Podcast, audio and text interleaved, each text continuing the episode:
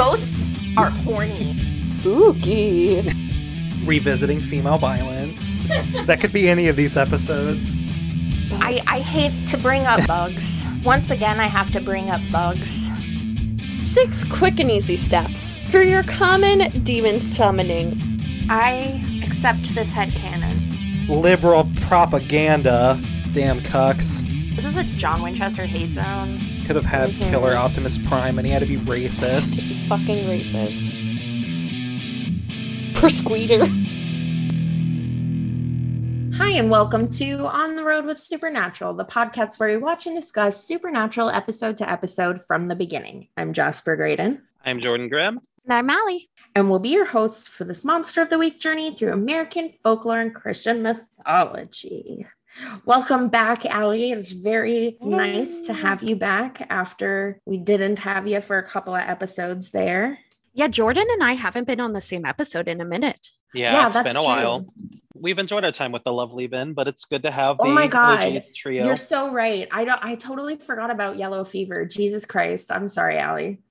Yeah, I I tried to block that one from my mind too. So yeah oh my gosh that's what i meant is that i'm happy to have you both in the same place Here we are, the trifecta. reunited and it feels so good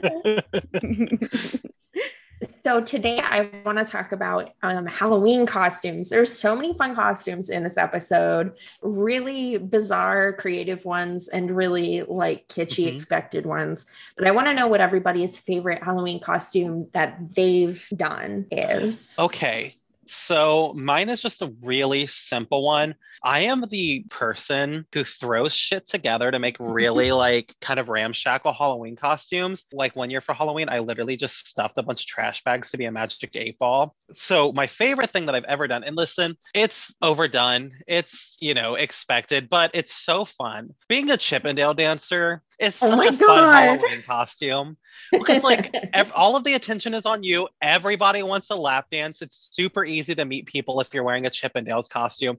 I don't care your gender, sexuality, no matter what it is. Wear a Chippendales costume to Halloween one year. You will have a great time. I wish I would have bought a muscle suit to put under it. oh oh my, my god Amazing. What about you, Allie? Man, I don't know if I can live up to that. My favorite I ever wore, oh my gosh, I must have terrorized my family by wearing this every chance I got, was a Queen Amidala costume. It was when she has that headdress on and the lips painted with the stripe on the bottom. The dress is Okay. so Yeah. warm. So, for in October in Ohio, it was amazing to be in like this felt floor length dress with fur on the mm-hmm. bottom. I definitely didn't peak then, but just because of how many times I have worn that in my life, I have to go with it. Oh, yeah. incredible i love that honestly like the costuming in that movie was Ugh. the only good thing about that movie so like good for you for Not Jar Jar. Um, excuse me, Jar Jar Binks, you're forgetting. Ugh, Miso Jacha. no what about you, Jasper? my favorite is a fairly recent one it's the one from the halloween party that you had at your place that one time jordan I was like a woods witch slash, I don't know, forest spirit thing. I mean, almost like a flower crown, but I, I made like little horns and like a Mhm. big old bird's nest and some craziness that I You had stuck like in moss it. on your face. Yeah. yeah, I put moss on my face and I put mushrooms on my legs as if my legs were like a log. And I had all these layers of like different neutral colored fabrics and like shawls and stuff that I tied together with a belt. It was a good, it was a good look. It was a good costume. It was it was really good. Honestly, like if I could relive any days of my life, like I would go back to that party. We had such a good time. Aw. We did. I think that was the first time that I met Ben, Allie's fiance, Ben. Yeah, because he was a Dracula. yeah, that was the first time anyone met him. Oh my gosh. Wow. Uh, he said he was a Dracula. Oh, fair, cle- fair. A Dracula. Clearly, and yeah, not the. Not the- Dracula, but Not the. He's still working up the notoriety. Yeah, working on that. Someday he'll be the Dracula. oh, good shit. Good shit. Love Halloween. Today's episode is season four, episode seven. It's the Great Pumpkin Sam Winchester, the one with the bad pronunciation. This episode was written by Julie. Uh, well, speaking of bad pronunciations, is her name spelled Siege? I don't know. Julie Yeah. Siege, and directed by Charles Beeson, and originally aired on October 30th, 2008. So just in time for Halloween that year. Very Mhm. cute. Adorable. I remember what I was that year. I was Edward Scissorhands. Oh my God, 2008. What the fuck did I do that year? I was I a 50s housewife. Oh my God. Why? That's so cute. But like also literally why eighth grade me? All right. Let's talk about the episode. I hated this cold open. I'm just gonna be honest. Really? I thought it was hilarious. I so okay, you're right. It was hilarious. Okay, what made it hilarious? So here's my thing with witches. Okay. The thing about witches is like what makes witches scary and what makes witches exciting all in once is that there's no rules to witches. Like Mm. there are like references we pull from, but it's magic. Like you can do anything. And I'm like, this man was killed by coughing up like three razor blades. That's one of my biggest all-time fears. Is the razor blade and the candy thing? Uh, no, specifically just swallowing, straight up swallowing a razor blade. I mean, the idea of it is uncomfortable. Like, I'm not gonna lie, the inside of the mouth shot with the Mhm. razor in there while he's trying to like grab it, that's pretty gross. It is like I kind of winced. I just like I wanted the razor blades like coming out of his eyeballs and ears. Like Jordan. really go for it. It did kind of feel like a rehashing of the suburban coven Yeah. in season three. True.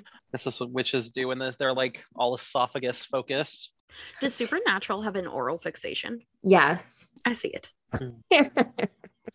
I like how this is nostalgic in the sense of like this was a river everywhere. And I think Supernatural needs to go with like more American legends. Yeah, I love the play with the urban legend. See, that's what I think really draws me to this one is it's just like so ubiquitous and like it's corny and it's Mhm. playful. If you're gonna have an episode around teenagers and Halloween and all this stuff, then like you gotta have the razor blades in mm-hmm. the candy. I feel. Yeah. I also like like the detectiveness of this one too. Like here's the hex bag, here's this from an herb. It's just so cheesy in a fun way of uh like piece by piece figuring this out. And I think, you know, while again, a lot of it is corny or cheesy, uh, this episode does do a good job of like using all these little elements to like tie a bunch of scenes together in a way that makes Mhm. sense. Did we discover a hex bag in the Suburban Witch episode too? Yes. I think so. Yeah. yeah. I do Yeah. like that continuity running through. Yeah, the continuity is great. And that's something I think this episode does really well too. Obviously, it's at the end of the episode, but uh, you see Dean doing the the silver stake with the zombies at the end, which is something that we hadn't seen since season two, episode four, Children Shouldn't Play with Dead Things. Yeah. Which was the slutty zombie. Oh yeah, that's right. But uh but it's nice to see them like clearly like oh yes i remember that episode and this method of killing that thing like Mhm. it rewards a long-term viewer and i think that's great Are we cool to talk about the contents of the hex bag? yeah, i would love to talk about the hex bag So first, I just want to say I do like how knowledgeable about like witchy stuff Sam is. If I don't get like Witch Sam in this series, I will riot. Like, he's so cute right yeah, it's just the best. I like how he just knows all this stuff. Mhm. yeah it's adorable he's like this is this extinct plant look at this ancient celtic coin look at this little baby bone Little and he baby just finds it all so neat. He's like, "Oh, don't be such a baby. It's just a little bone. It's adorable. I love that Yeah. guy." And this is him being knowledgeable and nerdy and not like a dick about things, which I love. I will say Gold Thread is definitely not extinct. No, So I, w- I was like, mm, that's kind of a weird thing, but it is typically used to treat like stomach stuff, so it kind of makes sense in like a little hex bag that makes people throw up razor blades. but then it was definitely in the other ones later. Oh, true. wait, Okay, so after this, we go to. wait, the- wait, wait, wait, wait, Oh, wait, yeah, wait, yeah. wait. Wait, sorry. No, Wait, you're good. Because I want to talk about this motel though. Oh my god, yeah, the motel. I love this motel. It's so cute. It's literally called like the was it the Midnight Motel or the Moonlight Motel or something? yeah, it was. with like the big crescent moon that has the face on it and like that mossy green color on the outside. It's just so fun. But the inside of the room is so awesome. And it's like all the spooky, witchy colors. Like, Mhm. you know, they were like, sure, yeah, pumpkins and that kind of slime green and, you know, bright orange and black and whatever. But also these other spooky colors. Like, I love the checked floor with the black and red tile and like everything in there is damask like they have the purple damask wallpaper the purple damask bedspreads the green damask couch and like those awesome like antique looking lamps and stuff oh it's just such a vibe in there i'm obsessed with it That's what I'm trying to make my bedroom look like. It's amazing. I love it. Okay, so now we move on to the high school party. I love this. i love it too oh my gosh all these little babies Yeah. They're so cute. And like the variety of costumes they have is just so fun. Um, some of them I really had to think about. Did you guys have a favorite one? Oh, geez, no, I don't remember. I wish I would have wrote some down. Same. Okay, well, I can tell you the ones that I wrote down that Okay. jumped out at me. There was a guy dressed as a keg. There was like this girl in this like roughly pink matching bra and like mini skirt that also had these pearls on it. And like she was wearing like a, a white aristocrat wig with like a big curl. So Oh, it I sort remember of looked like she was like a slutty Marie Antoinette except she had like this black velvet mask with like a feather in it. I wasn't entirely certain, but I love the vibe. There was a gladiator, there was a girl dressed as like a circus ringleader with a top hat. I do remember that Um, one. Justin is roadkill, I think. He has a big tire track across his chest. There's Oh, a that's right. bullfighter. There's like some sort of warrior woman with like these huge shoulders and like a cape and all this leopard print. And there's a girl in a gold dress and like a miner helmet, uh, like a miner's helmet. I'm pretty sure she was a gold digger. Oh my that makes God. sense. I'm pretty sure that's what it was supposed to be. And then, of course, there's Tracy, who's a cheerleader, and um, Jenny, who is a slutty nurse. The slutty nurse felt very much like what in 2008. Oh my would've God, right? Halloween. Yeah, especially just like the styling of it in general like the whole silhouette was so 2008 and then like those shoes she was wearing like the um heeled mary janes i was like jesus christ Yeah, I, like I can't believe we used to walk around looking like that. yeah and her hair that was like super over straightened and she also clearly had a bump it Yeah. Oh my gosh. Bring that little back the bump it. baby. Oh goodness. I was super excited to see her though, despite all that. Of course, we recognize next to her Ashley Benson, who plays Tracy. She was in Yeah. Pretty Little Liars and Days of Our Lives. Those are like her big ones. icon. Right. And then Jenny is played by Luisa D'Oliveira. She was in the 100. She played Emori, who was one of my favorite characters. She had like the Oh, mutant hand. Yeah. She is so gorgeous. Like, Mhm. you can like she's pretty here and you're like oh yeah you know she's really young she's cute whatever but she like really blossomed like Aw. i cannot believe that she exists type pretty but anyway And they gave her a fun little death scene too. her she was great in the whole scene i thought oh my god, she acted it so well. right like no shade to ashley benson but like honestly i think she was seriously outshined Yeah. Yeah. just by this one little scene. Like she was so dynamic and like even her like weirdo death was a fun time. It really was. They even had like the camera inside and it like started boiling. It was Mhm. fun. Yeah, right. Weird Have death. any of you ever bobbed for apples? I haven't. I don't think so. It's actually shockingly difficult. No, I bet. I just I love that. And I also love how that's a thing that like we did it in like elementary school, middle school. Like what actual party? But I I totally hand wave it when it's like the cheesy Halloween episode that we need it. I just love that it's a part of the the party because like the whole idea of this house party is like they're teens and they're having to have this kind of like tame party because it's the parents' house and like Uh-huh. There's all these goofy, like family friendly things, like the bombing for apples, and they're eating like cake, whatever. It's cute. it is. I really don't understand what they were trying like with the her arms are stuck to the thing and like they can't pull her off of it. Like no one's trying to tip over the basin or anything. But I don't care because it's Yeah. just so like it's so fun. Like there's a certain charisma to it. Like it's not like she was mm-hmm. drowning, like she literally like cooked to death or Yeah. whatever. Which is it's just so ridiculous. I can't be upset about it. Exactly. That's how I feel about so much of this episode. Like it's Right. just so over the top. But for a Halloween special, I don't care. Don't do this on a normal or like especially a season closer. Right, right, totally. But it's Halloween. It's supposed to be Mhm. kitschy and goofy. Are we ready to talk about when the boys show up after she dies? Yeah, and they have that great shot of like the Frankenstein wall decor. Mhm. So goofy. Anyway, sorry. I just love that they put that there and then there's Dean standing in front of it like, haha, Yeah. yes, he was. Yep. anyway. I think this is when we kind of find out that Ashley Benson's character is going to play a bigger in the plot of this episode. And I think we did want to talk about now too. This is kind of when Dean sees her and makes like a bunch of don't hit on the cheerleader comments and Yeah, like this is probably a good way to start talking about like the frankly alarming levels of like pedophilia going on in this episode. yeah.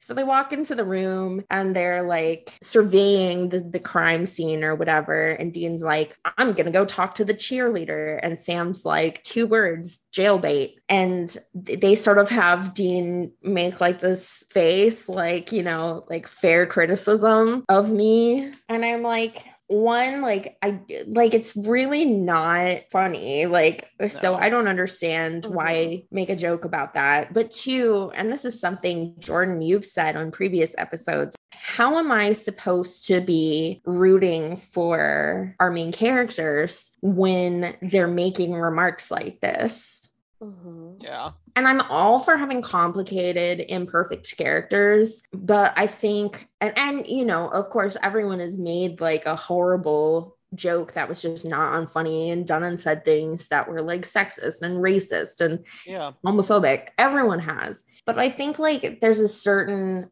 line that you really shouldn't cross and um for me that would that would be it is having your main characters make weird pedophilic comments i don't know Well, especially because, like, I mean, I'm glad it isn't, but this isn't like something from Dean's character that we've seen over the span of the show is that he's attracted to like underage girls. So it really makes me look into the writer's room and who wrote this episode. And I'm like, right I'm looking, I'm pointing my eyeballs at you, mister. You're about to be on some kind of list. Right. It's like who how many people looked over the script and were like, yeah, that's mm-hmm. totally fine. Like I know they want to play up the idea of Dean as this like gross womanizer. Okay, do that with adult women characters, not an underage girl. Mm-hmm. Yeah. Well, and I feel like you're a better note taker than I am. I feel like the sexualization of her character like kind of continues on throughout this whole entire episode as well. Yeah, it totally does. like it comes back in with another conversation with Sam and Dean talking about like I think they like specifically like talking about why they would choose. They don't say like cheerleader, but like they're like, yeah, of course they would want to be like a sexy high schooler. So that scene, they do refer to her as a cheerleader. And Sam is like remarking that it was it's a weird choice for like this super powered witch to be like a high schooler or whatever. And Dean is like, well, if you got to pick how you looked and you were a 600 year old hag, wouldn't you want to be like a hot cheerleader? Yeah, I think the word hot is what bugged me there. Mm-hmm. Yeah. But there is definitely more to read into that too Yeah. with Dean's character, but Right. And I would love to talk about that when we get there because for me, I feel like the intent was weirdo, horny pedophile shit. But it, to me, it comes off in a completely different way because of a lot of the expressions and the length of pause and stuff. But yeah. anyway, yeah, the intent was definitely this weirdo stuff. And I think like you can even see it being justified in certain other areas. Um, they have the conversation with Don, the art teacher who insists everyone call him Don, which is like a weird thing too, because I feel like there's always that kind of adult figure character who's like insisting on being addressed by first name, who's like, I'm the cool guy and like trying way too hard to be like involved with the children in a way that comes off as really creepy. Um, so that certainly doesn't help like these like pedophile vibes. But in that same conversation, they're like, oh yeah, Tracy is an emancipated teen. Feels like the same kind of like, well, the age of consent in the state of blah, blah, blah is actually 16. You know what I mean? Like it feels like that same kind of thing. And it may, it makes me very uncomfortable. Yeah, like they're Mhm. trying to spin as much as they can to justify their gross fantasy. Right. It- It's like they're saying, like, we can make these jokes because actually this character is legally an adult. It's nasty. And, you know, like, then they go to rescue her or whatever, or they think they're rescuing her. And the way there's like the drag of the knife down her chest, like in between her boobs and stuff, by the character who at that point we think is like a trusted authority figure um, in her life or had been it's just all really yucky and not in a way that is explored like you know what i mean like obviously some things are going to be really offensive and gross and then it's okay for those to exist because we should take the time to deconstruct them and think about them and like things that are horrific are horrific for a reason like I- I love horror. I love things that are nasty, um, but not things that are taking time to justify themselves being nasty, like things that are taking time to explore with an audience why they're disgusting and why they're bad. Yeah. Like, this is not doing that. And that's what makes it uncomfortable. Well, I think not even just uncomfortable, like this is such a fucking issue in our society. And like as someone who Yeah. works with teenagers, like it pisses me off because this perpetuates that as like something that like is normalized, even in a joking Oh, way. yeah, So, like, absolutely. you see the people who are like the bad guys, quote unquote, are the ones who do it more, but everyone does it to some level. And normalizing that is like Right. something that keeps it so prevalent. And like, I'm telling you, I weekly have conversations with my kids being like an adult or someone in power who shows any sort of interest or like anything like that. Like, it is a problem and they should know it. And so when media perpetuates that, it's like just a joke. Or Right. you're not the creepy one, so you're fine. That is just as problematic and it's so insidious. Right. No, totally. And we've discussed this in other inappropriate areas in this show. It's like the media that people absorb really does affect the way they think and the way they behave, especially when it's very popular media or you're, you know, not exposed to a lot of different kinds of media.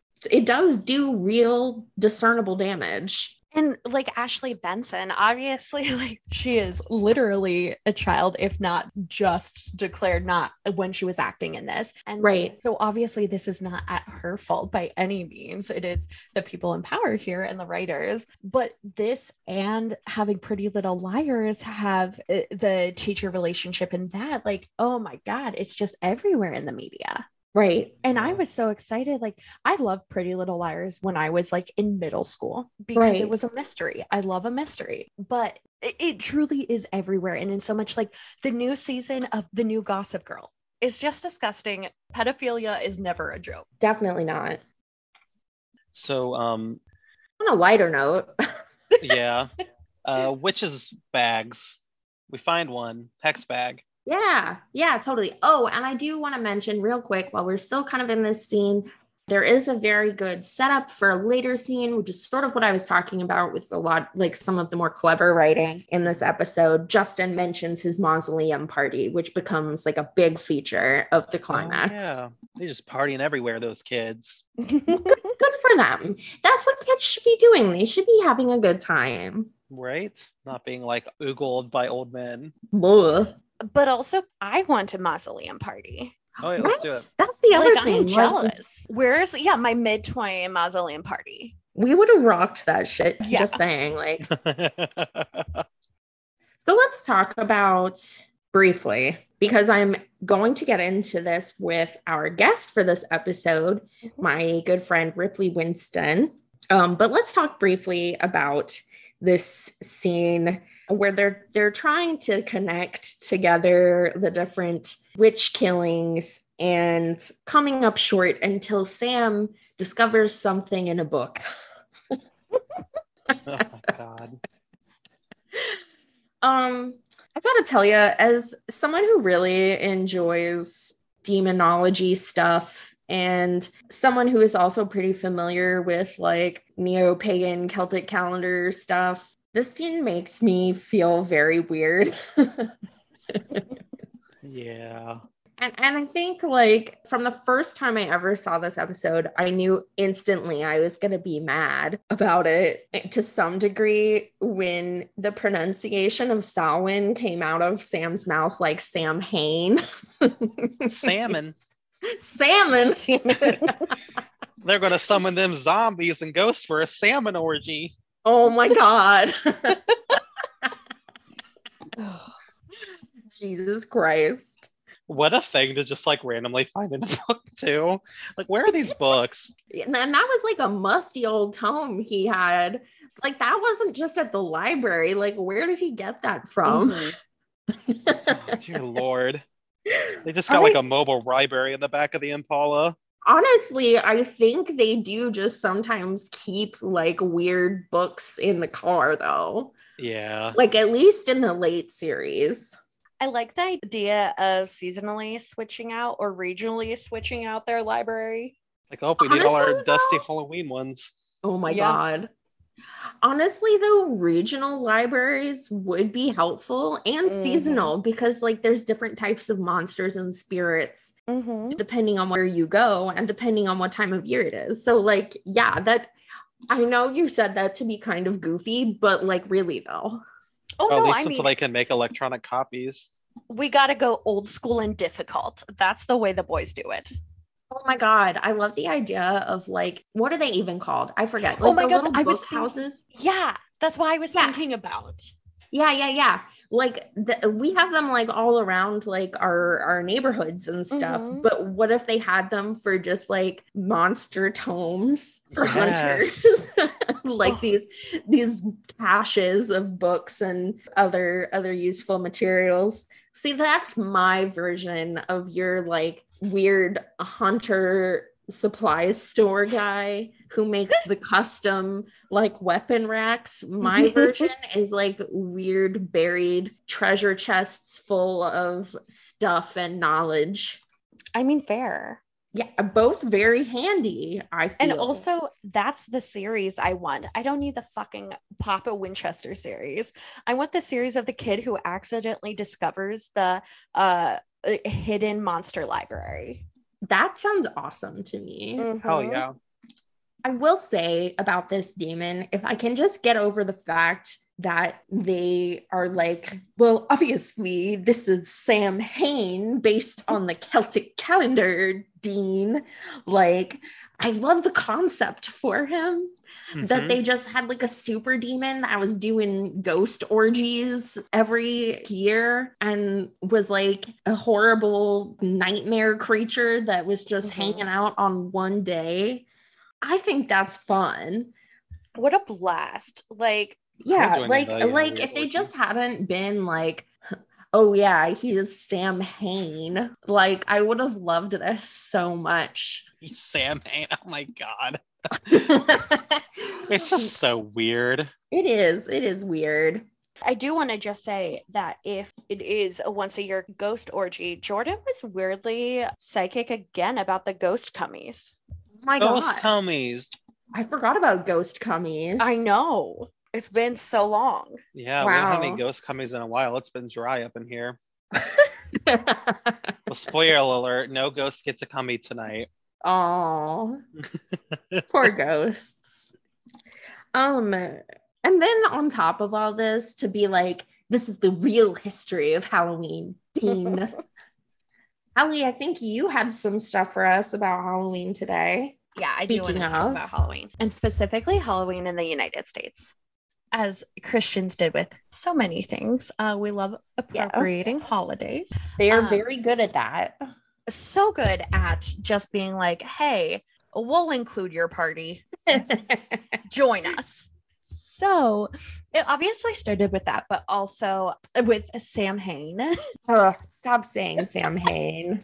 but I really am interested in how it developed in America. So there's All Saints Day for Catholics, November 1st Right. is how we kind of appropriated it. And in the United States, it was a little weird at first because the Protestant religion here, um, a lot of places weren't celebrating it because of the more conservative and non celebratory nature of Mhm. areas here. Um, until the Irish, with the potato famine, came here and brought a lot of the traditions from it, especially the jack o' lanterns, which weren't always pumpkins. Often they were like squashes and gourds and stuff. And please look up pictures of carved turnips and squashes and gourds because they are fucking terrifying. I bet people weren't fucking so around with making stuff look creepy back in the day. Yes. Oh my gosh. It truly is like 10 times more terrifying. But so they started celebrations, and it was very much regionally what happened and kind of appropriating, not appropriating, but bringing in whatever culture, depending on the area of immigrants to America at the time period. But in the late 1800s and early 1900s, it became more of a party thing. It was for older people a lot of the time. Mhm. And in the 1950s, they were like, no, we're wholesome. We can't do this. So it very much shifted into making it about a community event at the time period. That's interesting. I didn't know that. Yeah, so that's when it really shifted and we get like community like parties and it transitions from being more about teenagers and adults into being for children. Gotcha. And of course, as all things follow with the 50s and into modern America, commercialization. Love to hear that. so obviously nowadays it is less about the uh, traditions like not even that many people like carve pumpkins and i feel like less and less are even trick-or-treating but it's more about like the dressing up. What character are you going to be? Um, no weird ass homemade costumes which i fully think we should bring back. I am all for the weirdo homemade costumes. they are so much more terrifying. Um please look up like 1920s children halloween costumes. Yes. truly horrific. The homemade like paper mache masks of demons. That's what we need. I'm sorry. I don't need to see another fucking Elsa walking down the street. Give me the creepy origin. Um, and I really like how this was kind of like constructed by adults to make it into a more like family friendly. And of course, that got turned into how can we make money? Yeah. I just want more weird costumes. So here's my plea make your costume, make it weird. Don't let your children tell you what they want to be, just choose something for them. Make them like a can of peas. I don't care. Make them something weird. But I do like how a lot of this is bringing in the old traditions, uh, like we talked about, like the bobbing for apples. And with pumpkins and apples, it is bringing in a lot of the agriculture of early colonized America. yeah. So I, I do like how even in this we have those traces being pulled through. It's well done.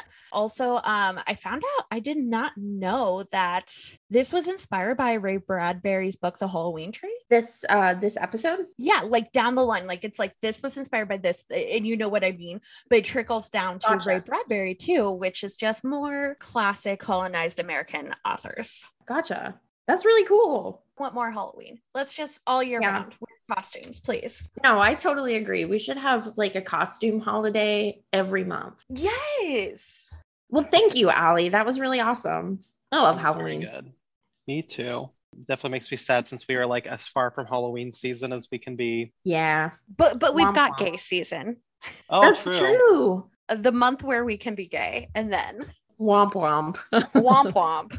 Since we had Allie talk about the history of Halloween and how that's sort of changed over time in the United States in particular, I would like to turn to my friend Ripley, a fic author who can be found at Cheerful Shinigami on Twitter and AO3, to talk about Samhain, the unfortunately mispronounced in this episode. Uh, yes, unfortunately, it is quite butchered here. Uh, essentially, when it comes to Halloween, uh, Samhain is actually the pagan holiday itself that celebrates the difference between the the leaving of summer and the becoming of autumn and winter. So essentially, it's a giant party. So obviously, how is Supernatural getting a demon lord from a giant party? You may ask. I do. I So is do it- ask that. Um, so this is actually where it's kind of fun. So essentially, the earliest tale of any sort of connection as Samhain as a demon or as some sort of entity into himself uh, actually goes back to the 1700s uh, Okay. with a British colonel military surveyor by the name of Charles Vallancey. Now, Okay. this man, for some reason, was convinced that Irish people came from India What? and um, Excuse? he was he was trying to um he was writing these books trying to prove this theory of his that is so bizarre. i know um so his incredibly sketchy scholarly work here Uh-huh. uh big air quotes claimed claimed that there was this deity named um salmon or Samhain or uh Sabin. Okay. Now, even back in the 1700s, people knew that he was basically full of crock, essentially. Right. Nobody really believed in anything he wrote, but he wrote for quite a while. So eventually, he was published with a literary publication called the Quarterly Review for uh-huh. most of the 1800s. Um, and since they ran his stories as mostly true, or at least they didn't say they were blatantly false, Right. even though there was um, information disproving these quite easily, they just ran with it because it was a good story. So that is the Oh my God. original, right? Isn't this great? so It's, that's so embarrassing. I know. like I'm I'm experiencing a little bit of like chest tightening right now just thinking about it. Like, ooh. this is terrible. so it it gets better. Okay, Oh, so we we so this kind of disappears a little bit. Now, how is Sam Hain showing up as this demon? Well, Okay. It turns out that evangelicals are sometimes really damn good at coming up with demonic mythology when they really need to. Oh my god. I hate Uh, this. So, it's the 1980s. Uh, big hair is in. You know, people are going to the mall because that's what they do. And so, Oh my god, satanic panic. Yes, essentially. Um, So back then, um, it was very common, uh, especially for like religious people, to be giving out pamphlets in public places, especially early in the mornings. So there was a man who was infamous for this. His name was Jack Chick, and it was actually referred to as Chick Lit, which is hilarious when we think about it. He gave out what was essentially like the PETA version of like pamphlets of like you're gonna go to hell unless you actually like convert to you know Christianity. Right. So one of the pamphlets is about Halloween, and it Okay. actually states on it October 31st was celebrated by the Druids with many human sacrifices and a festival honoring their sun god and Samhain, the lord of the dead. Oh my god. They believed that the sinful souls of those who died during the year were in a place of torment and would be released only if Samhain was pleased with their sacrifices. What the fuck? So, this is Oh how my a holiday. So this is how a holiday became its own death god in three easy steps. Oh my god. I'm really sad that Allie isn't here uh, for that because she's all about three easy steps to summon demons.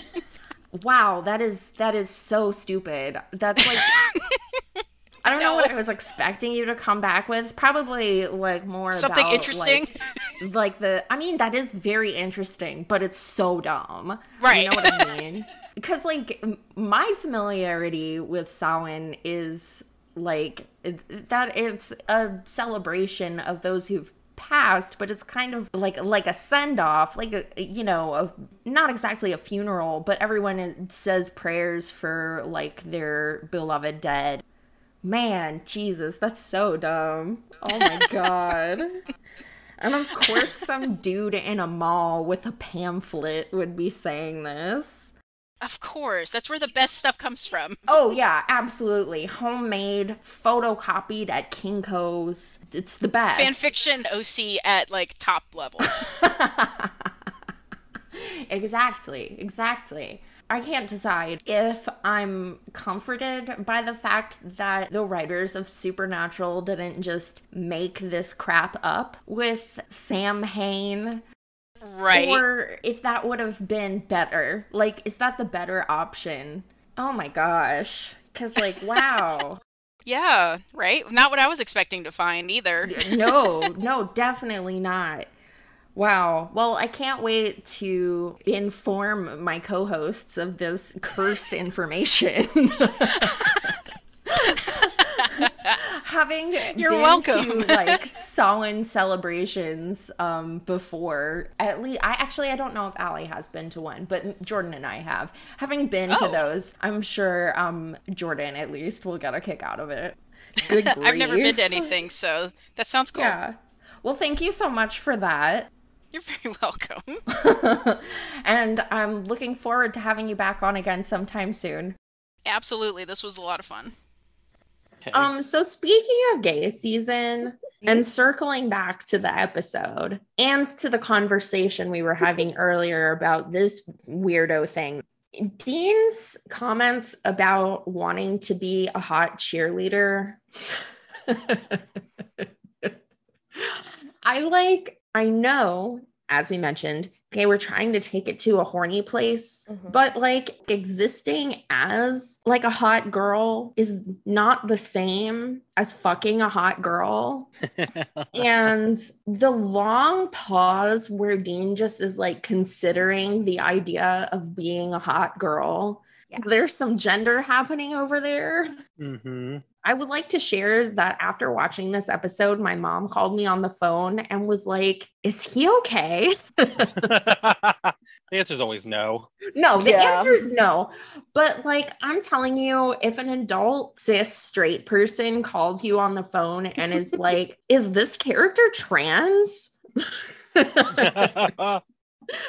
you might have accidentally written your character as having some gender stuff. Just saying. Especially because it's like this is not the first time, and it definitely won't be the last. Yeah, So I exactly. Looking back, this reads so much as like, oops, I didn't know I was trans. Like, Right? Like, oops, I can't believe it's not butter. li- literally, yeah, this could be an infomercial. Like Oops, Justine. I can't believe it's not a cis man. and I know, like, and I've talked before about having like the FTM Dean brain rot because of a lot of stuff. But like seriously, I I 100% accept all trans Dean headcanons because of shit like this. Mm-hmm. Yeah. Like, why is there so much of this in this show? Like, and Sam never has lines like this. What's going on? I don't know. Dean. Although I have to say, I have read some really good, like, transbian Sam fanfic, and I'm like, okay, I love that.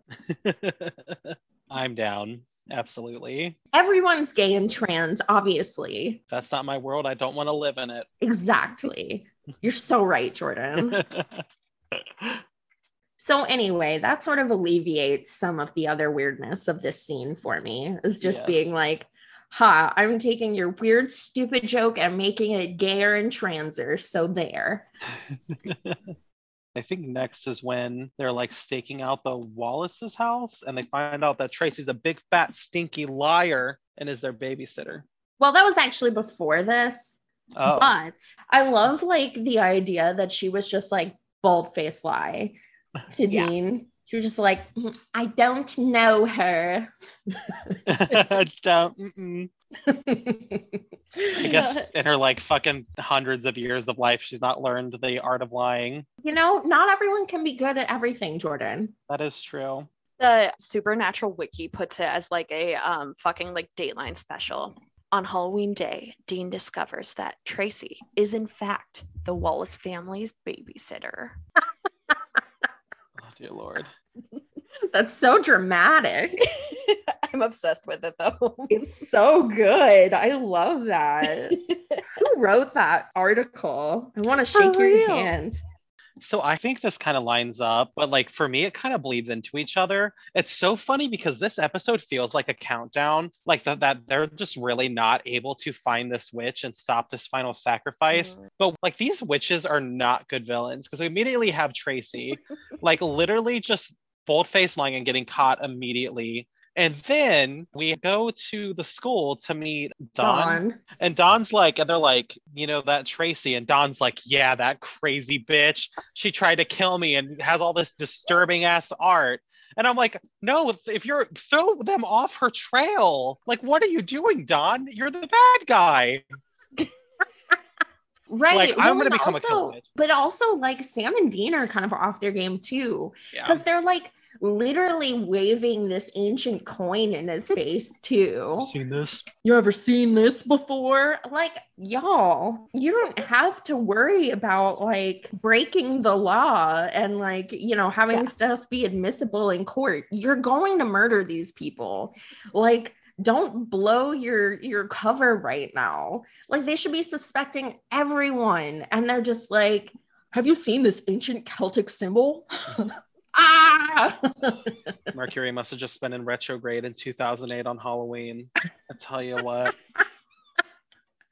Honestly, uh, this I- town kind of deserves salmon. They're all dumb. Oh my god. Do you love this scene though, despite all of that nonsense? I think it's really fun and dynamic, which I feel like I'm describing this episode as that a lot. But like aside from everything that's offensive about it, it, it does have dynamism. It has it. Mm-hmm. Like they walk into the scene and it could just be this goofy, like interviewing the witness type thing, but they thread in like these the character moment of Dean having hell flashbacks with the masks. And then they cut that with the levity of Justin returning with his person sized bong he's trying to fire in the kiln. Oh my you god, know? I did like that. I love that. And I gotta say, like, I love that they just have this recurring side character who like is not important but he he makes the episode like work together actually i mm. think also you have to be really really talented at throwing clay to throw that. Like i'm just saying like that thing was really tall. Like even just making like an eight ounce sized like cylinder is really pretty hard. So kudos to him. Where there's a will to smoke weed, there's a way. Oh, yes. So after all of the shenanigans at the school and talking to Don and all of that, they head back to the motel where Cass and Uriel are waiting for them. And I just, I love Sam meeting Cass for the first mm-hmm. time. It's so cute and sad to me. I love how Sam is just like a kid on Christmas, and then Cass Yeah. is so fucking socially awkward. Oh my God, yeah. Uh, and, and all of Sam's like, you know, apologizing for taking the Lord's name in vain and being like, oh my gosh, it's an honor to meet you and all this. Oh this. my stuff. gosh, yeah. Mm-hmm. Little And- sweetie pie. It makes me a little sad that we really didn't get more of like Sam's faith throughout the series. Mhm. Yeah. They talk to it, but I just feel like it's really kind of a lost. I don't know. It was just a big opportunity to really build Sam as a character because this scene is with him is so great. It's probably one of the best Sam scenes to date like in a True. while, anyway. in a while. Yeah. And Cass is so funny in this too, because I think like it is awkward that he's very like, ah, yes, the play with the demon blood or whatever. But he does seem like genuinely pleased to meet Sam and and genuinely happy that Sam isn't using his powers and like all this stuff. Like he doesn't have the sort of bad attitude that Uriel has. Like Yeah. he's a weirdo, but he is sort of in that moment with Sam. And I think it's a fun dynamic. I, I feel bad though that like uh Uriel kind of shatters Sam's excitement a little bit by being an asshole. Oh my God, right? I love Uriel though. She's so mean. I'm like, there nothing compels me more than an antagonist who's just like fucking mean for like no reason. Yeah, he is just kind of like up his own ass, which is fun. It's good. Give us something. I wish they were giving us something a little bit different since I think we were actually talking outside of the podcast a little bit about how um the only black men we get in the show are angry black men, but Right, right. We get angry black guys who are usually antagonists. And even like Rufus, who is not an antagonist, is an angry black man. yeah. It- It's pretty disheartening. And like, as much as I think Uriel is a cool antagonist and I enjoy him in this episode, and I think the actor does a great job too, it's frustrating to see this kind of a pattern. One million percent agreed. I'm really curious where they're going to go with this Uriel storyline because he is like in direct opposition to Castiel, as we find out later that Uriel is very like finger on the trigger, where oh, Castiel, Oh, yeah. yeah, He's like, let's just smite some people. He's like, I don't want to deal with this. I love when he calls them mud monkeys. That's my favorite. mud monkeys crawling up from the dirt. right. And his voice is so good too. Like fucking Mufasa ass. Like Yeah. when when he goes, Lucifer is no friend of ours. I'm like, oh my God. Tell me more. Oh. I love him. I love how it's like uh, the two best friends from Mean Girls. Like it, it's totally like the kind of socially awkward one and the bitch best friend who's like bitch in a good way. Like I love Uriel. Oh yeah. Oh my god, yeah. Like there's definitely angel characters that are like bitchy and annoying. yeah. Like Naomi in the far future. God, she sucks. But like Uriel has this charisma. I don't know. I just like him. So I think here is where we also find out that Salmon is one of the 66 seals. Yes. Yeah. And that's what their whole argument is about, is how they're going to deal with this. Uriel would like to purify the whole town. And Dean's like, well, hold on a minute. Let's not just kill 1,200 people. and they're like, uh. I do like the idea of this. If they had been building up the mystery of this episode mm-hmm. more, like it would have been a lot of fun because, like, we have like now, like this intensity, this build up, like, oh, we're on a time limit. Like, if we don't do this in time, like, this town's gonna get nuked. right. It's definitely this scene is like good for the pacing of the episode. For sure. Like it really catapults us forward and makes it feel like there's some urgency to finding this witch. Whereas before it was just like, oh, yeah, you know, there's a witch, da da da. I know we talked before about like how the witch messed up, but I love the continuity of like this fucking crazy powerful witch that like even the angels are kind of like worried about. And then also she just does not give a fuck anymore and can't even tell a good lie. I guess if you have been alive for over 600 years, you'll probably start to lose touch with your humanity a little bit. Yeah, she's just like balls to the walls, like, I don't give a fuck.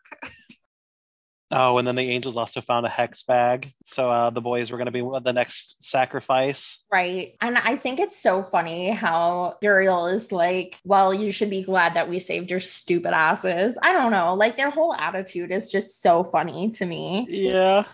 and like i i love um the way the scene is shot too and like it, it is so consistent throughout the series or like starting around this season around this point in this season even where like the scene is comprised of like dean and cass are like looking each other directly in the eye without blinking for like a minute straight while people around them are having an argument.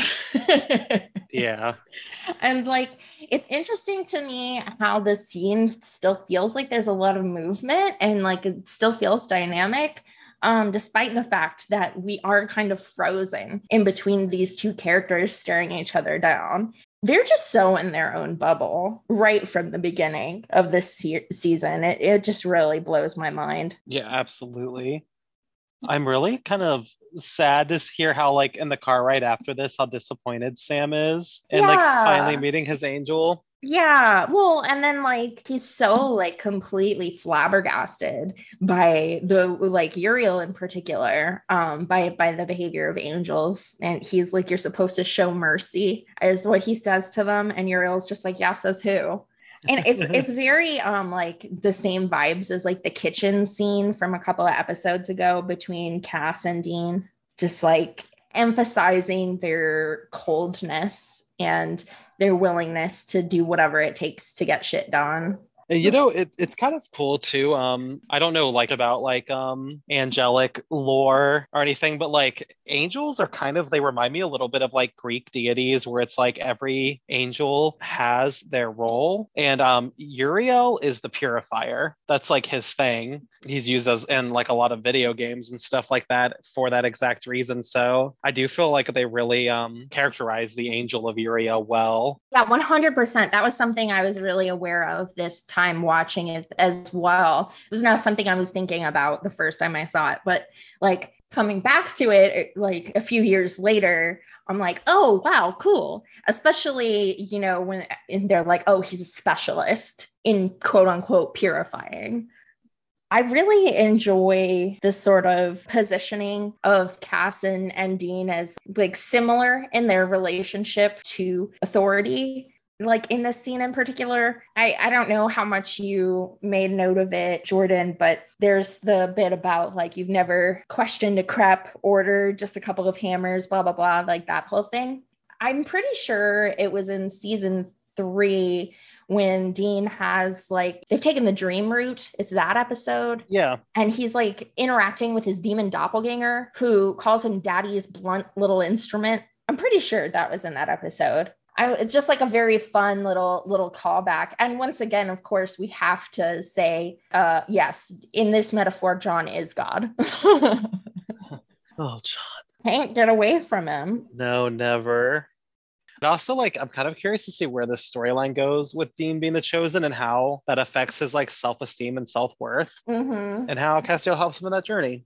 I, I can't get over how much this sounds like every person who ends up with like a cis white male boyfriend where he's like no come on my f- like friend i've known for a long time. This guy really has potential. Like he could be good.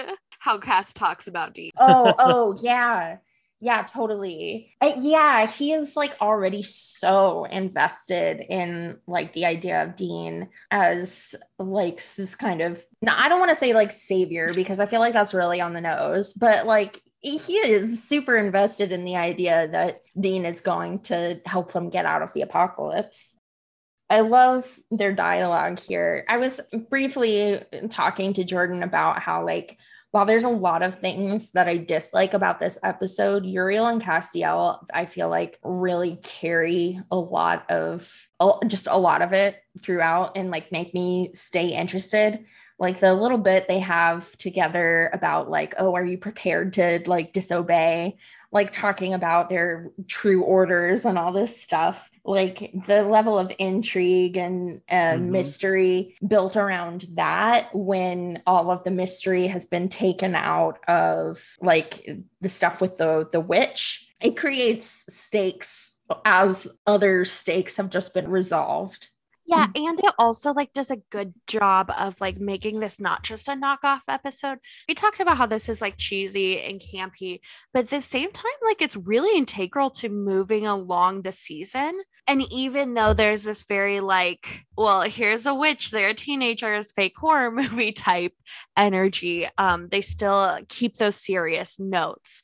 Like Right. I love a one-off episode, but I think it's even cooler to see how this one ties into the like long arcing storyline. right exactly and it just wouldn't do that without um castiel and uriel in it this point in the episode is where it kind of i kind of lose interest for a little bit i think i'm just unimpressed with the whole ritual scene like the all of it what did you guys think So they they go to the yeah the thing and like uh Tracy's getting sacrificed in the basement, but it's like in the basement underneath the party, right? no it's in like the wallace's house Oh yeah, it's in the oh it's in the Wallaces. That's right.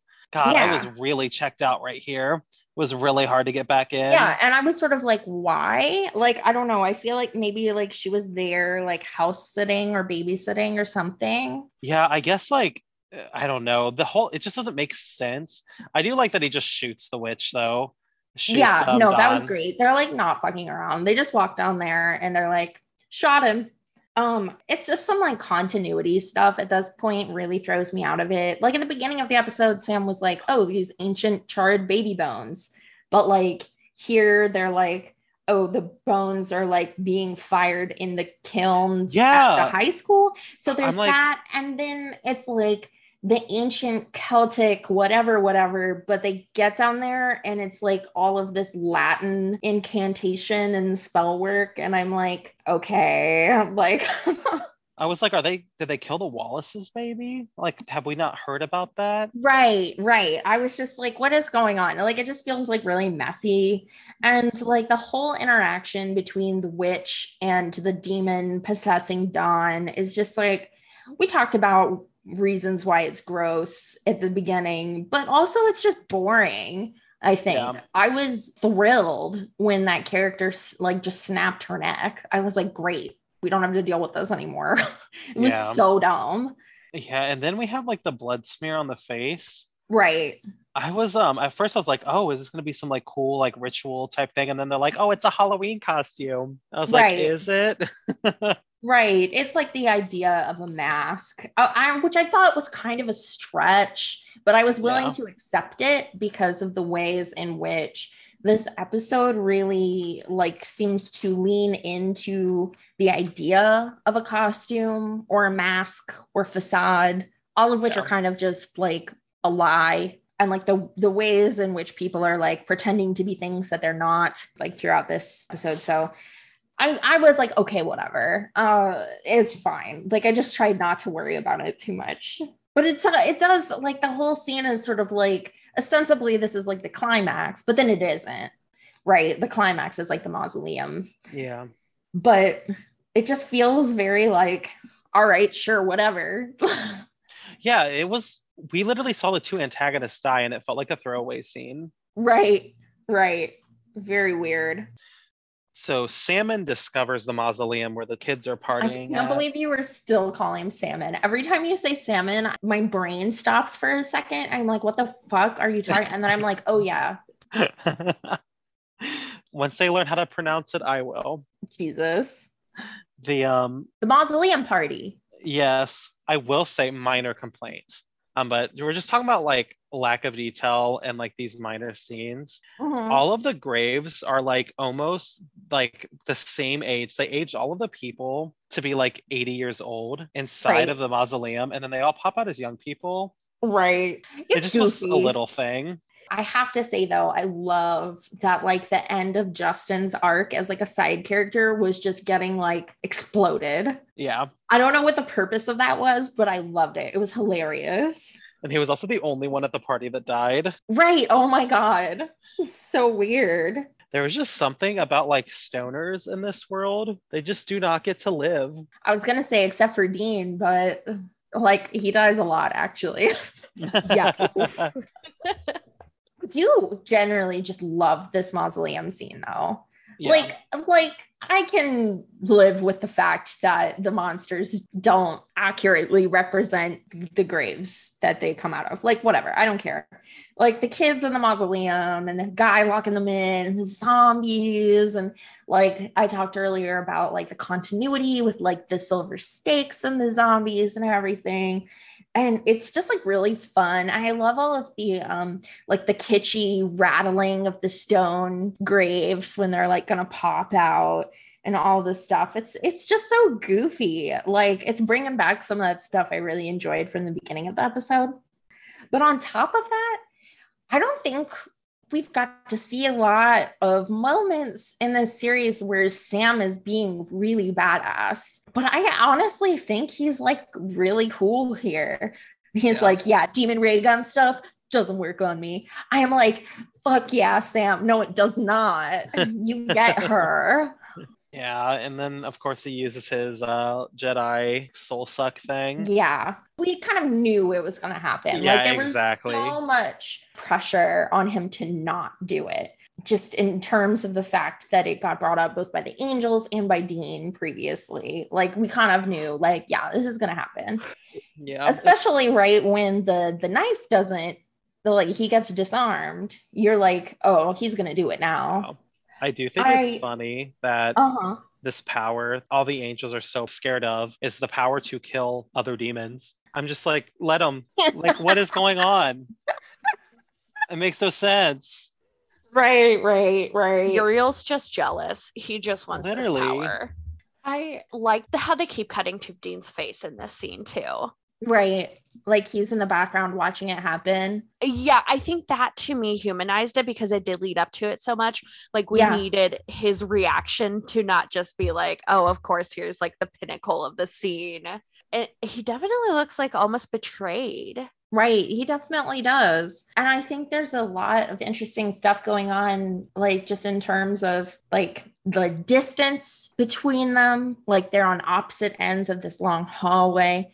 And he, like, he feels very far away from Sam, you know, both physically and emotionally, we can see on his face. And when we get very close up to Sam's face, when he's like really straining, it does look almost like his eyes are fully black for a second there you know, kind of the, a similar thing like they did in uh, Yellow Fever, where they had the little flash of Sam's eyes being yellow at the end. I also I was wondering if you guys saw this same thing that I did, but I think the stained glass behind Sam Yeah, on that wall did it not look like a fruit tree? It did kind of look like a fruit tree. Yeah. So I Mhm. was getting like these, you know, um, original sin and like temptation kind of vibes from that that inevitably he succumbs to. Um, plus, I think it's just really cool that like they started that physical encounter with uh, Sam and the other demon with the demon being in front of the wall with like the glass framing his dance in his head. And by the end, they've swapped. So Sam is in the demon space. I, I just think it's visually interesting. And that's not even to speak of the fact that just like stained glass by itself is pretty, but they also have this really high contrast between dark and light stone going on in, in the whole room. I just think it's a really pretty scene that does a lot of work in a lot of different ways. I also really like how Uriel and um Cass, I almost forgot Cass's name. Oh my Uriel God, Allie. I, I know I'm losing it. End of the school year vibes. Um Uriel and Cass are to me representative of like Old Testament and New Testament. And oh, yeah. I love how it's kind of like the sheer brutality that God was in the Old Testament. And then Cass Right. is kind of like the confusion of where to go next and what is justice. Right. And in this scene, especially with the fruit in the background, it's like Sam transforms into like the Uh, the bridge between them with like Adam and Eve and like are humans worth saving like it, it's to me takes these two different ideas of what God is and then puts them in conflict of having to figure Right. out how to deal with it. Right, right. Absolutely. Ugh, I love that so much. You're so right. I love your brain, Allie. It might not know who Cass is, but it gets some things. Yeah, no, it totally does. It can it can point out a dichotomy and and draw attention to it for sure. And that's about all. So this is where Uriel kind of drops the bomb that has Dean shared with like all the things he saw in hell. yeah. And like a part of me is like really curious where this is gonna go, but the other part of me is like, that's not Sam's to know. Keep your nose out of it, Sam. He could process trauma in his own way. Well, I think Uriel is trying to stir shit up. Yeah, he Right seems like here. a shit stirrer. I can Yeah. relate. I'm like good for him. Yeah, literally. I do love this whole conversation, by the way. Like other other than the fact that Uriel is being like a shit stirrer and is like getting on Sam's case about like the powers and everything. I think it's really fun. Like we don't really get to see Sam argue with people other than Dean. Like he is usually pretty even tempered with other people. It's fun to see him just be like, "No, fuck you." Mhm. Uh, I, I just love his whole demeanor this episode. Like, we get a lot more out of Sam than we normally do. So, as much as I'm like, what the fuck were y'all thinking in this episode for a lot of the content, uh, a lot of very offensive, uh, disturbing content, you know, I'm also like, thank you for feeding us. Like, Jesus Christ. And, and also, I think it is good for the audience to have this reminder here about uh, Jess and Mary's death on November 2nd. I wasn't thinking about that until the end of the episode. And that's like a huge thing for them. Yeah, absolutely. I forgot that Mary's kind of a big part of this season. Yeah. So it's like, it's like important to remind us of that. I am very excited to see where it goes. That is for sure. The closing scene is Dean and Cass talking in the park. Oh, this scene was so good. It really was. Okay, here's the thing. I was really surprised that they took this move so early on because we had been kind of building up this like intrigue around Cass. Like, are his intentions like really good?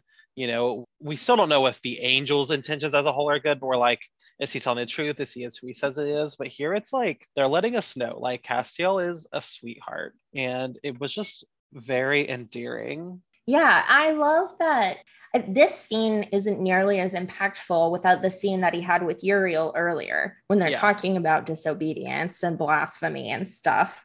And for it, so they they let us know early on what heaven says is right is right, and those are the rules for them. So when he when he says to Dean, like, would you- if I tell you something, will you promise not to tell another soul? Like he's really being vulnerable, sharing the Mhm. fact that he questions the things his superiors tell him, and like he has doubts about heaven's plan and everything. It's just so I think you said endearing, and and it really is, but not in like the you know like when I don't know, Dean does something stupid kind of way. But I truly feel deeply endeared to Cass in this scene. His his fallibility makes him, and his surprising fallibility makes him uh, that much more compelling, and I love it. Well, I have to think too about while we're getting this beautiful bout of character development, Mhm. like through their relationship with each other and through like re- Castiel's relationship with his superiors, like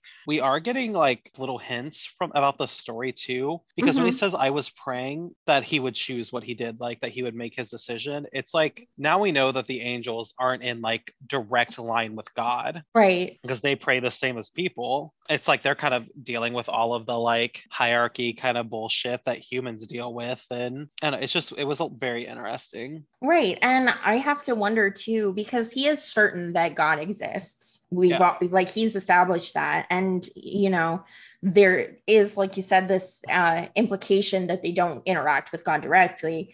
So I wonder if, like, eh, you know, like, does he wonder if his prayers are reaching God like the same way that, you know, people wonder? I don't know. Like, it's hard for me to talk about things I like with the same precision. I can talk about things I don't like. I just, I really in, enjoy the questions that um, Yeah. this very small scene asks. And like, there's something about the whole um, setup of the shot and the way, like, again, Cass and Dean are sort of positioned as being like similar in terms of their struggles, but also just like physically, the way the shot is mirrored, like straight down the middle, like with the park benches at that mirrored Mhm. angle. And they're both sitting at the end and they're close to each other, but not like facing each other. I don't know. It's all very aesthetically pleasing and meaningful.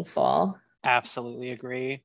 It's also like, I don't know, this show, like, it is hopeful and we do have hopeful moments, but not all the time, which I do appreciate. But I don't know, there's something to me that's really poetic about like that Dean and Sam were kind of made, or Dean more specifically, was kind of made to look like a fool for wanting to save this town Mhm. especially when there was like such a small chance. But we also find out that like maybe him saving this town the way he did and like risking his life was actually the right thing to do, not only as a human being, but like as part of the greater plan. Yeah, definitely. And I think like you said there is like a like a hopeful tone to it despite the fact that the final lines of the scene are Very foreboding. yeah, Cass's final lines are very foreboding with like I don't envy the the weight that's on your shoulders or whatever. Uh, And I think like because of the fact that they succeeded in saving all of these people and Dean feels satisfied with the result of everything and so does Cass. It, it's not that it underwrites how foreboding that line is. It's just that it like cuts kind of the bitterness of it. No, absolutely. See, the, that's what I want from the season is I want the angels. Like, I just hope we get a lot more angels after this point. Well, all right. I think that is all of our content for the episode itself. So, are you guys ready to move on to the fanfic? I am a hundred million percent ready. Perfect. I really went digging for some old fic for this one. The story I picked is called Telemetry by AO3 user Sci5, and it was published in 2013, so quite a while ago. The summary is telemetry, noun, to transmit automatically and at a distance, much to Dean Winchester's displeasure. Like, seriously, come on. Some things are meant to be kept private, some breaks are meant to happen in silence, and some coping mechanisms are not meant to be seen on a goddamn open access angel radio wave band. Um, so and and it specifically notates that this is set within the first seven episodes of season four. So I thought this was like really perfect. Oh yeah, incredible. Yeah. It's rated T. It is a Destiel fic, but it's it's like a pre-slash thing. The additional tags are Destiel, pre-relationship, pre-slash, angst, mini angst, all the angst, panic attacks, PTSD, dissociation, canon typical violence, canon typical misogyny, and season slash series four. So um, basically, this is like a Dean character study, like him trying to wrangle his crazy hell PTSD stuff and that being heard accidentally by uh, Cass. I'm not done reading this, but I did start it and it's a very like third person limited Dean perspective kind of thing. And the the voice in the prose is very good. Like it it feels very much like Dean at this point in the series, like like he is talking, um, which I always enjoy. This fic is 9,015 words long and only has 1,606 hits. So please oh. go give it a read go recognize that author, jump scare them with that email about the kudos they got. I love that. That sounds awesome. Yeah, we love to explore trauma. Supernatural will hopefully give us that opportunity as well. One of these days. we both just laugh abruptly at that. Are we ready to rate the episode? Yeah. Yep, let's do it. Okay. I'm going to give it one point for the hotel scene with the angels, one point for the final scene with Castiel, and 0.5 for all the fun Halloween costumes, landing a total of 2.5 out of 5 ceramic bongs. What about you, Allie? Sorry, I'm just in shock at how low. I did not wow. like this episode. I like the angels and almost nothing else. Yeah, that surprises me though. I really like this episode. Obviously, we've talked through some of the problems. Um, but I thought this was a good holiday episode and still on point, like content wise. Obviously, there are some parts I did cut, and there, oh Lord, these boys have a lot of unpacking to do about the shit they say.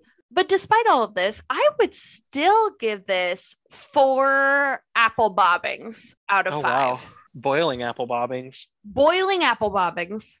Oh my god. And boots with the fur. the whole club was looking at her.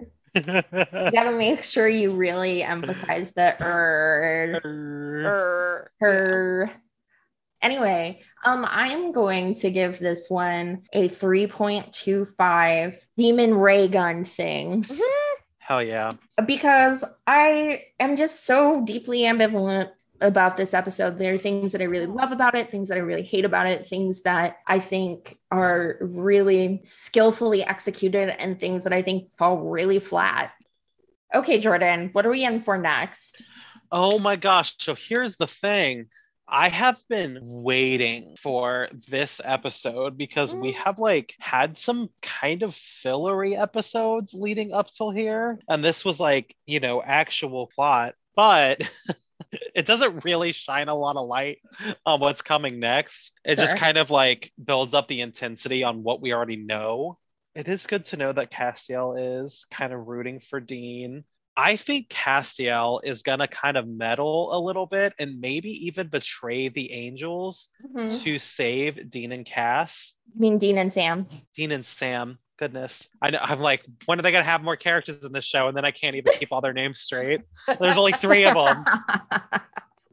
Yeah, and there was also, lest we forget, Uriel goading Sam into pestering Dean about hell trauma. Yeah, that's true. I think Uriel is gonna. I think he's gonna stick around. Like I don't think I don't think his storyline is gonna be wrapped up this season fully. Mm-hmm. Um, but I think Uriel's prejudice against um humans or mud monkeys, mm. as he calls them, mm-hmm, mm-hmm. is gonna kind of get him into trouble. And I think that's what's gonna. I'm gonna actually, you know, what, I'm gonna have a big. I have a big one. for dropping a bomb. Here we go. I'm I think excited. this is probably not going to happen, but it'd be really cool if it did. I think that Dean is going to be like pretty much ordered by these angels to kill Sam, and Dean isn't going to be able to do it. So then they're like, okay, so Cass, you're going to have to do it. But then Mhm. Cass says no too, and he's going to defect from the angels. I love it. There you have it. Obviously, I'm right and I'm never wrong and I'm perfect. So I don't even have to watch anymore because I've already predicted everything. Um, so if you've watched all 15 seasons of this, I've seen up to episode 4x7, and I know more than you about Supernatural. So, meh. I mean, also probably true. Like, No. Yeah, yeah, it's possible. Yeah. Thanks for tuning in to On the Road with Supernatural. Our theme music was composed by Anthony Ployhart, and special thanks to Sophia London for our logo. If you're having fun, hit us up on Tumblr, Instagram, or Twitter at OTR Supernatural, or contact us by email at ontheroadwithsupernatural at gmail.com with any questions or feedback. That's all for today. See you next time in Concrete, Washington. Bye. bye. Bye.